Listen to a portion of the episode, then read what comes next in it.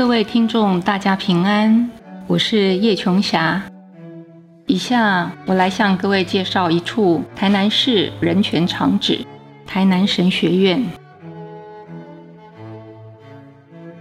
台湾基督长老教会与台南神学院在台湾政治本土化路线、民主思潮以及言论自由等层面的启蒙运动上，一向是走在时代尖端。有着不可磨灭的贡献。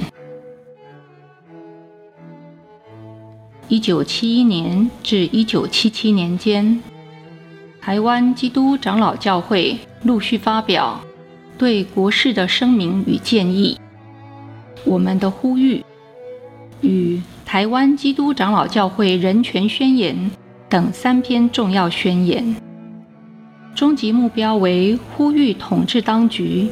要促使台湾成为一个新而独立的国家。重要成员有台湾基督长老教会总会总干事高俊明牧师，与在海外的医学博士林忠义教授，他是林茂生的儿子，还有黄章辉、黄武东、宋全胜等著名牧师。一九七九年十二月十日，国际人权日，党外人士在高雄市举行演讲与游行活动，要求取消党禁与戒严，遭政报部队逮捕。核心干部多属美丽岛杂志成员，因此被称为美丽岛事件。美丽岛事件未发生之前。台湾基督长老教会与台南神学院师生本就十分关怀台湾本土的民主人权运动。美丽岛事件发生后，台湾基督长老教会总会总干事高俊明牧师基于基督徒的爱心协助施明德，后来被以涉嫌藏匿逃犯的罪名被判处七年徒刑。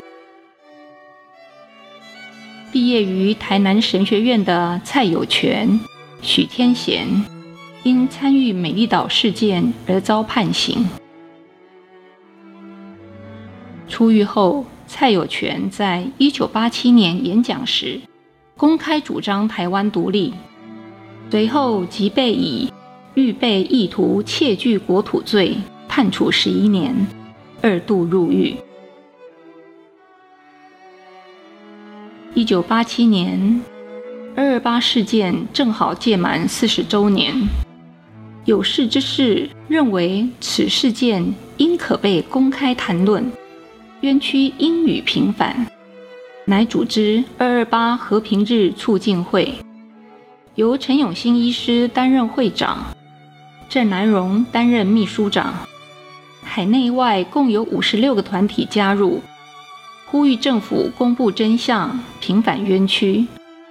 二月十五日，郑南荣、林宗正、黄昭凯率领四十几位民众在台南市举行“二二八”平反游行活动。郑南荣是自由时代周刊的创办者，坚持百分之百的言论自由，而言论自由是宪法所保障的。一九八七年，郑南荣等人成立民间的“二二八和平日促进会”。一九八九年，政府以涉嫌叛乱罪拘提他。他正义凛然地表示：“国民党不能逮捕到我，只能够抓到我的尸体。”四月七日清晨，警方强行破门抓人，不愿被逮捕的郑南荣在他的总编辑室点燃汽油，自焚身亡。传奇牧师林宗正毕业于台南神学院，一九八五年至海外受 URM 培训后返台，接任台湾 URM 主席。蔡有全、许曹德案大游行、教会公报游行、拉倒无缝铜像、废除刑法一百条、一百行动联盟等第一线战场，都有林牧师的身影。黄昭凯，人称 Uncle Kai，民主街头战士。一九八五年开始参与党外作家编辑联谊会，长期从事街头摄影、动员、传播被查禁的各色党外杂志。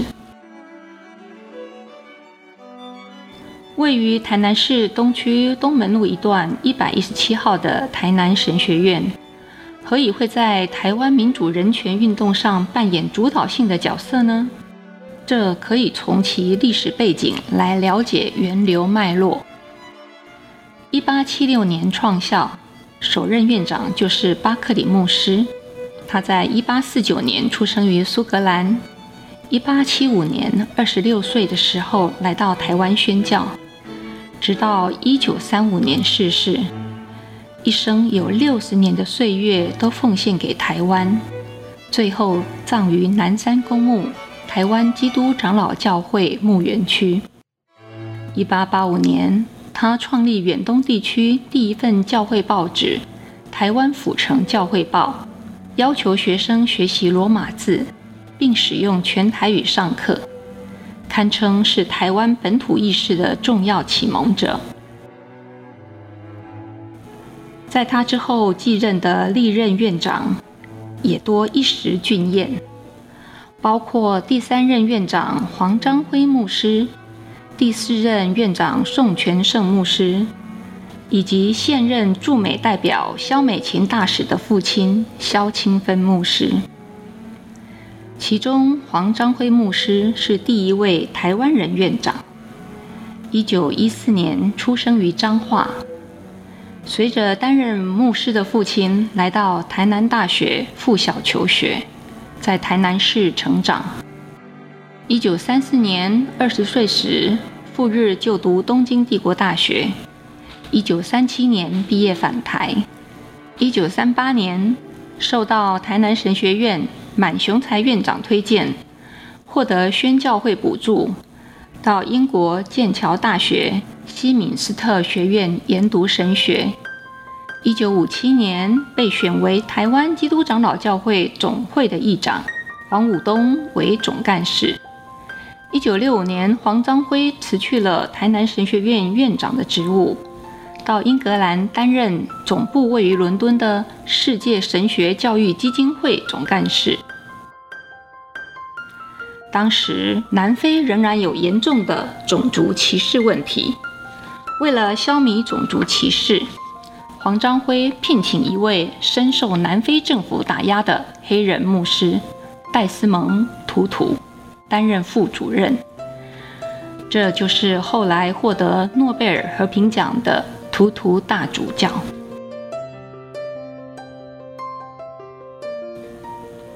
一九七二年，黄章辉与黄武东、宋全胜牧师以及林忠义博士发起台湾人民自觉运动，从此成为所谓的黑名单一份子。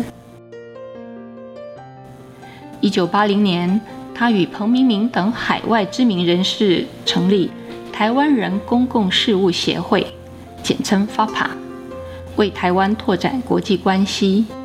被誉为献身普世运动的台湾本土神学家。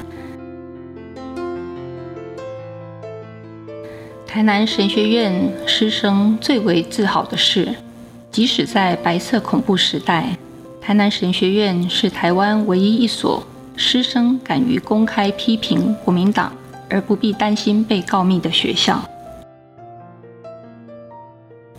而且，在一九七九年美丽岛事件之后。男神有多位师生遭到逮捕，而男神坚持与哀哭者同哀哭，与受捆绑者同捆绑的精神。因此，台南神学院被称为孕育台湾本土意识与民主人权运动的重要摇篮，其来有自。